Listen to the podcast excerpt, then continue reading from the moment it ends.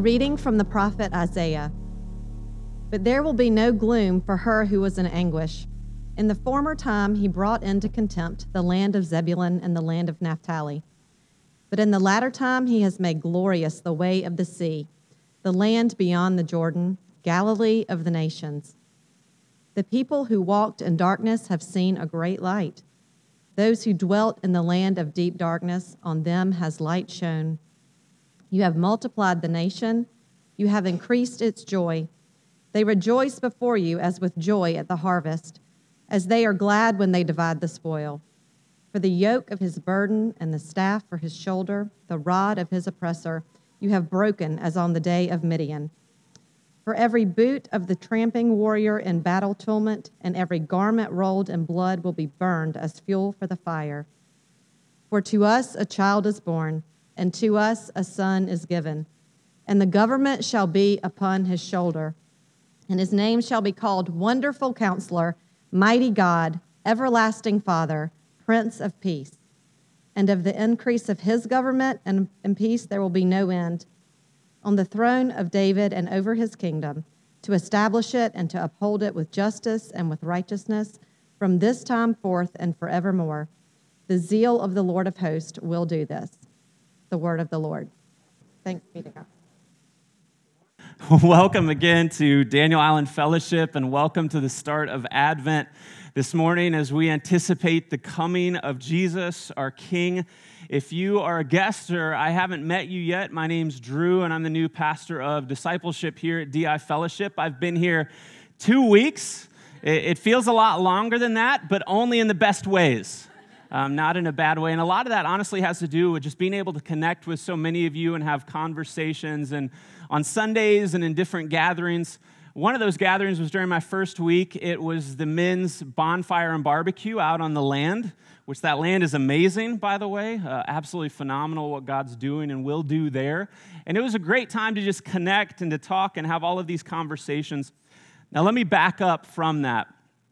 I got to uh, the bonfire and barbecue that evening in a truck that I inherited from my brother. It's a 1973 Ford F 100 that's in really good shape. And my wife, Laura, and I don't exactly see eye to eye on this vehicle. I really love vintage vehicles. She believes that airbags are important. And, and, and, so agree to disagree on that. So I drive this out there that night and I park it. And at the end of the evening, when everybody's going to get in their cars, it's dark. I go and I get in this truck, and this is an older vehicle and it has a carburetor on it. And so when you start this vehicle, you're supposed to let it warm up so that the fuel keeps pumping and everything works like it's supposed to do. But I, I didn't want to wait on the vehicle to warm up, and so instead I started it and then I just gunned the gas. And here's what happened the back wheels just started spinning and flinging mud, and I just sunk deeper and deeper into the mud. And my pride also sunk deeper and deeper into the mud. It was kind of embarrassing. And luckily, Jason Heil came around and he attached a rope to it and he pulled me out. And uh, Aaron Pinnell came by and said something about this being a sign that now me and the church were stuck together. Um, I don't know about that, but that's what he said. Um, but here, here, here's the deal getting stuck in the mud at a bonfire, it really isn't a big concern. But what about, let me ask this, what about seasons and circumstances in our life that are? It's hard to be patient. We know this. It's hard to wait, especially when life gets messy, as it does and there is an immediate resolution. This is where I find myself regularly asking this question that pops into my head again and again How do I respond well during the in between? Any of you relate with that? Maybe today you walked in with something that's really weighing on you, something that's heavy, something that feels dark, something of concern. Maybe it's been with you for five minutes right before you came in, or maybe it's been with you for, for five years. And maybe it's something really big and life altering, or maybe it's something smaller.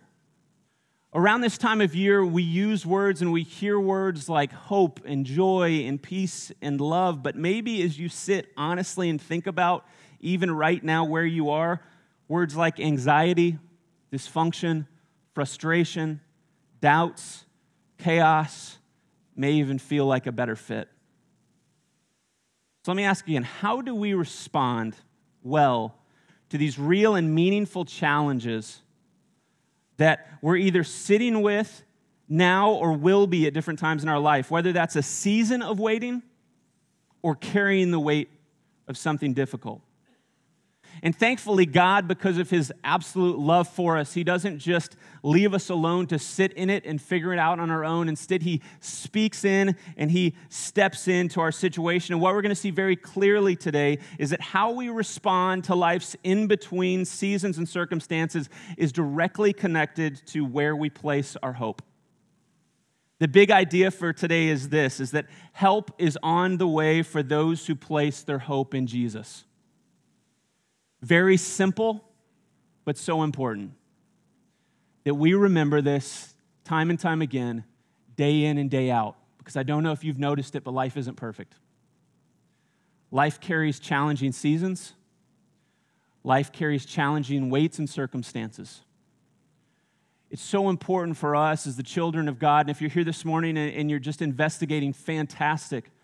But to remember this and to hold it closely not just now during Advent, but throughout our life, is that help is on the way for those who place their hope in Jesus. If you would pray with me one more time, and we're going to dive into this passage in Isaiah 9 this morning. Jesus, thank you for your absolute love for us and that love that, that really goes beyond what we can fully understand or grasp or comprehend. Thank you for giving us your word. Thank you for being the word.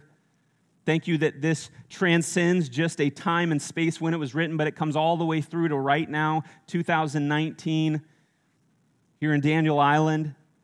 And Holy Spirit, I pray that you would open up our hearts, that you would open up our minds, that you would speak to us in a, in a unique way, or maybe open up our hearts in a new way this morning, that we would re- receive your word, receive your truth, and that it would really penetrate our hearts on a deeper level. Jesus, thank you for your love. Father, we thank you for your love. Would you speak to us now just through your word in your name?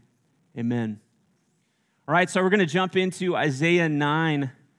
And the first thing that we're going to see here in Isaiah 9 is our need, waiting in the darkness. Let me start off in verse 1. It says, But there will be no gloom for her who was in anguish. In the former time, he brought into contempt the land of Zebulun in the land of Naphtali. Now, we need to understand this a little bit is that um, there's some background here Zebulun and Naphtali, these two tribes. There was a great war that came. You saw it in Isaiah 8. There's a great war that came, and these tribes are devastated. There's great devastation and darkness. There was great loss. They were brought essentially to ruin, and they're barely hanging on. There's darkness, there's loss and they're waiting. Let me ask where do you need light right now in the darkness? We'll just get right to it. For some of you this morning, maybe you're waiting and you've been waiting. Maybe that's for restoration or growth in your marriage. Maybe it's been waiting for an addiction or a struggle to be broken or to come to an end. Maybe it's been waiting for restored health Maybe it's been waiting for restored relationships that have been broken or there's been a rift that's come in. Maybe it's been waiting for just a clear path forward in life. What does this look like? Waiting for career clarity. What should I do? Where should I go? What does that look like? For wisdom on what to do now or what to do next. Maybe if you're a student, for what to do after high school or what to do after college. Maybe you've been waiting for a spouse. Maybe you've been waiting for a child. Maybe you've been waiting for healing.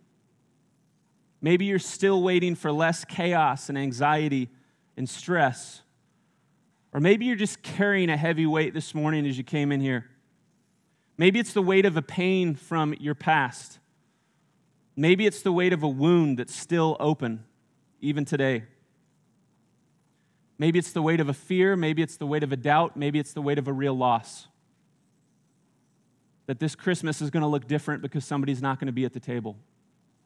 And that's weighing on your heart and on your mind this morning. Whether it's big or small, whether it's been there for five minutes or five years, it all matters. Don't discount it, whatever it is. It all matters because it's all a real part of your life. I can relate with this. My wife and I, Laura, seven years ago, we really wanted to have children. And so we tried and we, we waited, and a year went by and nothing happened. And so we made appointments and we went into the doctor's office, and tests were done. And I had a first surgery to try to help the situation, and then we waited another year, and nothing happened. And so we went in again, and we had more appointments. And there was a suggestion to have another surgery, and so I had that surgery, and then we waited another year, and nothing happened. And as we sat with that pain and we sat with that grief that was real and it was weighty, not only the weight of the situation and just the waiting, we were praying and we were confiding in friends and family. What should we do? What's next? What does God have in this? There are certain questions that we ask during the waiting or when there's a heavy weight. Maybe you can relate with some of these. These questions of God, where are you? Why are you allowing this? When are you going to make it better? Are you going to make it better? these real, honest places that we sit. Sometimes I would find myself just yelling out these questions in my car parked in front of our house. Maybe you just need to know this morning that it's okay to bring that to God. That you don't need to hold it all together and you don't need to hold it all away from Him. That that song we just sang, that He's a good father, that that's true. And those of you who are fathers in here, you would not want your child sitting alone in their room, feeling grief, feeling pain, feeling all these things. What would you do? You would want to invite them in. And that's what God wants. It's okay to bring these real questions to Him. He's there for you, and He constantly and will always invite you in.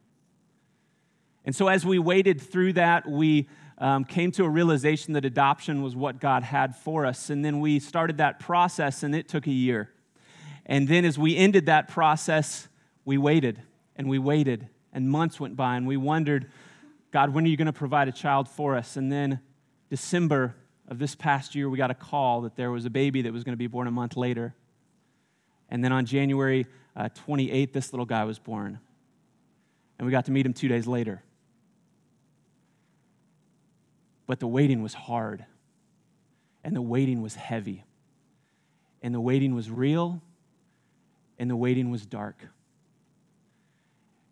And at the same time, all we could do was hold on to the hope that God was still good and He had a plan. Even though the circumstance didn't immediately change. It's in these times that our hope is really tested. Because we are all hoping for something and we all will be hoping in something at different times, even if it shifts. And the longer the season of waiting or the heavier the weight, the more tempted we are to place our hope somewhere else. Maybe we direct our hope to ourselves I can fix this. I'll try to make this better. I'll step in. Maybe we direct it to a spouse to try to make everything better, or another individual, or to money in a bank account. And the list goes on. The longer the season of waiting, the heavier the weight, the more tempting it is to place our hope somewhere else. And for the people of Zebulun and Naphtali who were sitting in darkness, who had this weight dropped in their lap and experienced great loss and gloom, they had lost almost everything. But here's the great news this is the great news for you this morning, too, is that the story wasn't over. That it wasn't over. And here's God's response as light breaks through. But in the latter time, he has made glorious the way of the sea, the land beyond the Jordan, Galilee of the nations. The people who walked in darkness have seen a great light. Those who dwelt in a land of deep darkness, on them a light has shone. Let me just encourage you this morning that no matter what the in between is that you find yourself in or that you will find yourself in, is that I can promise you this is not the end of the story for you. For the adopted sons and daughters of God, help is on the way. And help will be on the way. And it will come through. And it may not look the way that we think it will. And the timing may not line up in the way that we hope it would. And it may not even reach full resolve in this lifetime. But don't lose hope. The light is shining through. The light is breaking through. The darkness and a new day is coming Look at verse 3 here. It says, You have multiplied the nation, you have increased its joy. They rejoice before you as with joy at the harvest. These were a people who faced such great loss and brokenness, and now we see a completely different picture as God steps in.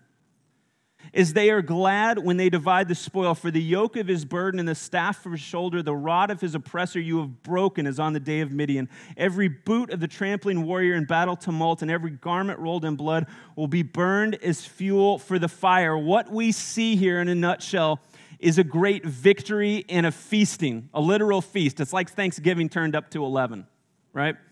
It's better than the Thanksgiving we had. And here's what I really want us to see here Here's what we really need to make note of and not miss is that this victory wasn't by their own strength or ability. This victory was not by their own strength or ability. It was won on their behalf by a good God with a good plan, even for the most challenging areas or seasons of life. As one commentator says here, the type of deliverance the pronouncement pictures seems impo- seemed impossible. Assyria was a world power, and God's people were weak and crushed. Another way to say this is that none of this makes sense. But what we know is that nothing is impossible with God. Many of you have seen that at different points in your life. Maybe you're in big or small ways. What I want you to hear today is that God sees you today he knows exactly what's on your heart and mind, and, and He has you right where you are. That you're not alone in it. People might leave you, God hasn't left you. Others might abandon you, God doesn't walk out on His kids. He's not turning His back to the messy, to the inconvenient, to the painful areas of our life where it seems dark, where all seems lost, where it seems impossible that there's going to be resolution or that light is going to shine through. When we ultimately find ourselves in the ditch, God doesn't just pass us by. And here's what He also doesn't do He doesn't just reach down and pull us out of the ditch, instead, He steps down into the ditch with us. And He sits with us as long as it takes.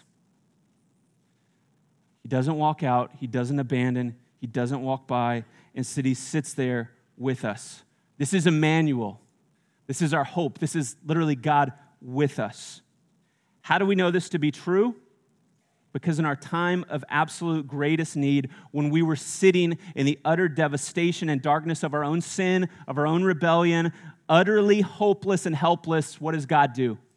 He steps in in such an unexpected way, not with the crushing hand of judgment that we absolutely deserved, but with the gentle offering of grace and kindness, a baby that is born in the darkness. That would bring a new kingdom and a new light in a way that no one else could and no one else had before. This is much more than the birth of a baby. This is the birth of our living hope. Our hope, Jesus.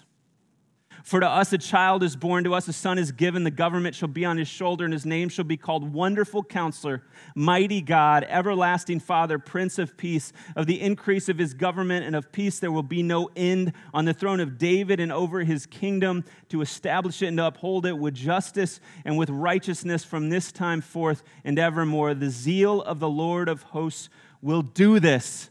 This is amazing. Ultimately, what it's saying is help is on the way. This is the very meaning of Advent, the arrival, the coming. I love these names of Jesus that are offered here. The big idea is this is that he's over and in control of everything.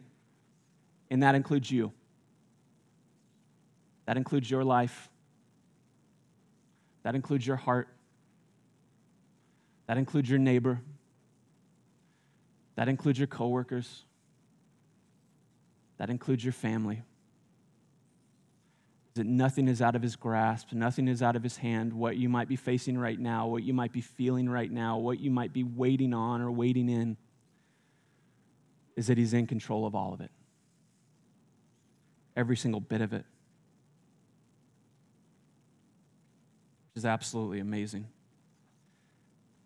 In these names, when we don't know what to do, he's our wonderful counselor. When life is chaotic, he brings peace because he's the Prince of Peace.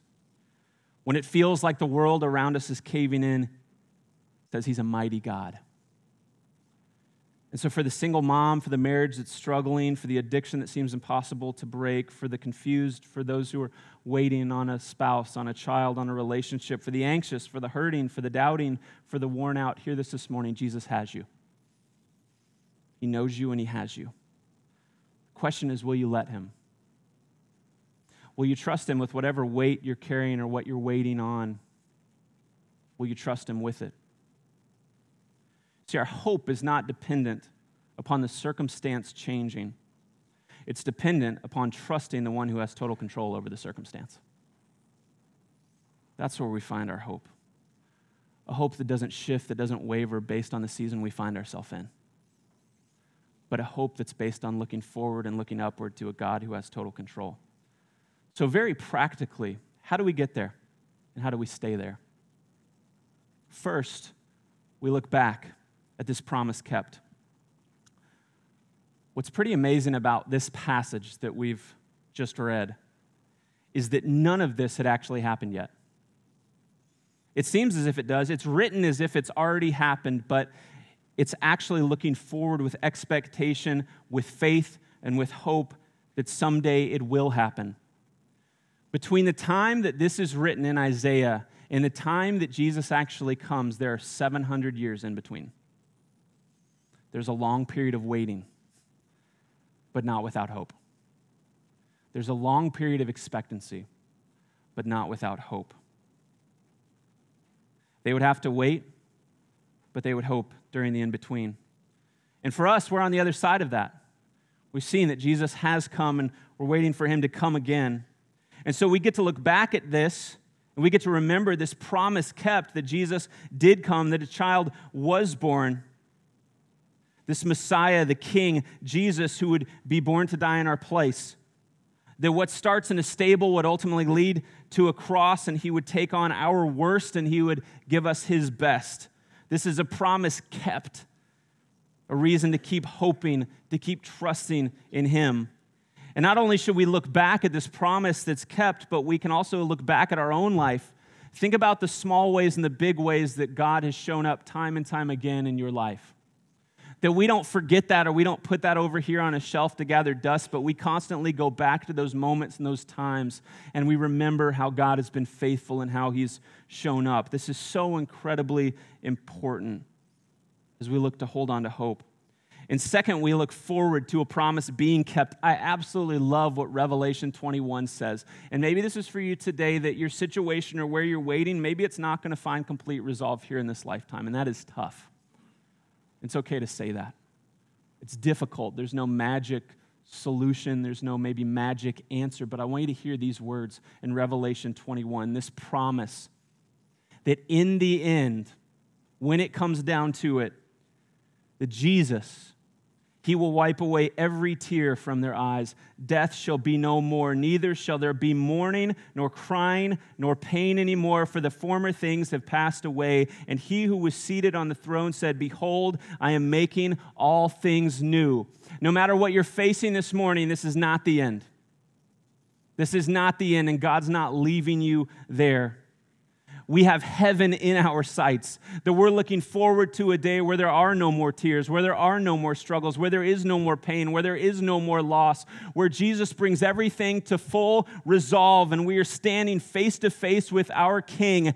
And he doesn't have a grumpy look on his face. Instead, he has a smile as he welcomes us in, and a good father who has adopted sons and daughters and loves doing that time and time again with open arms. That this is what we're looking forward to, that even in the darkest day that we know that light is coming, light is shining through. It has shined through through Jesus, and He is coming again for His children.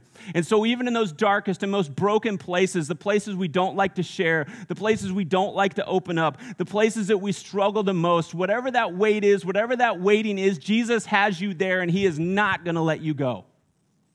He's coming again. And He's going to make all things new. And He's going to make all things right. And that's why we place our hope in Him. We not only look back, we not only look forward, but we look to Jesus again and again. Ultimately, that's where we look. We look to the cross and we remember his love, and we look to the grave and we remember his power to overcome death. And we place our hope there. One of the most comforting phrases is help is on the way. Why is that? Because it's this fantastic reminder that we aren't in it alone. That we aren't in it alone. You are not in it alone this morning. God is with you, He can relate. As a father, He knows pain, He knows loss, and He knows your heart. So, as we conclude, I want us to ask three questions. In the waiting, no matter how dark or for how long, I, I also want us to realize that waiting doesn't mean wasted. Waiting doesn't mean time is wasted. What I found to be true time and time again in my own life and in the lives of others, that it's sometimes that at these times, the in between, that God does some of his most important work on us and in us during these in between moments. And so, first question what is God trying to show you or teach you through blank, whatever that is? I would so encourage you to take time, maybe later today or maybe right now before, you, before we get to communion, to sit with that, to ask that honest question God, what are you trying to show me right now? What are you trying to teach me right now? Secondly, what do you need to hand over to Jesus today? Maybe there's a really heavy weight. Maybe there's a season of waiting that you've been holding on to with tight fists. And today's the day that you actually hand that over, that you trust Him with whatever that is. Maybe for someone today, that's your very life. Maybe you're here and you don't have a relationship with Jesus. Maybe you've had a skewed idea of who Jesus is, or this idea that Jesus could never love you because of whatever. Maybe for the first time today, you're realizing that Jesus wants to have a relationship with you, that he wants to be your Savior, he wants to be your hope. Maybe today is the day that you hand over your life, that you hand him your worst and you take his best, that you confess your sin and you receive new life. I would so encourage you toward the end of this service, as we have a prayer team in the back, that you would take advantage of that. There's nothing worth celebrating more than new life in Jesus. Or maybe for the rest of us who have a relationship with Jesus, it's just that one thing that's popped into your mind that it's time to hand over today. That it's time to let go of, that it's trying, time to trust Jesus with, even though it's hard. And then, lastly, because we don't do this alone and because our faith is not just individualistic, who do you need to encourage today? Who in your community group, who in your neighborhood, who in your family is in a period of waiting or carrying a heavy weight and they need you to come around them and be a burden bearer. Just to encourage them, even as we sing and we respond in a few moments, maybe somebody pops into your mind that's even in this room. What does it look like to go and pray with them and to say, I've got you in this? It's amazing how God uses us who have the Holy Spirit within us to be his hands and feet and to carry one another's burdens. So maybe there's somebody that comes to mind today that you need to encourage. As we start into this Advent season, as we watch the story of Jesus coming unfold, but even far beyond that, let us remember and let us remind one another of this great truth that help is on the way for those who place their hope in Jesus. Jesus, we thank you for your goodness. We thank you for the help that you offer. We thank you that you have met our greatest need in giving your life for us. God, I pray that today might be a day of freedom for some, that it would be a time of handing over what we've held so tightly, that it would be a new or renewed trust in you that maybe that thing or that season that it seems impossible that light is going to break through, that we would trust you with that. We would trust you as the light to be the light. Jesus, for one who may not have a relationship with you, would that be, would today be the first day, the start of that relationship? And would we celebrate that as a people, as a church? Jesus, we thank you that we do not go it alone. We thank you that you are Emmanuel, God with us, one who would leave his throne, who would take on flesh, who would come, who would live the life that we couldn't, and that you would give your life for us. May we remember that time and time and time again that you are our help, that you are our hope and you never leave us or forsake us. Jesus, we thank you for this truth. We pray all of these things, Jesus, in your name. Amen.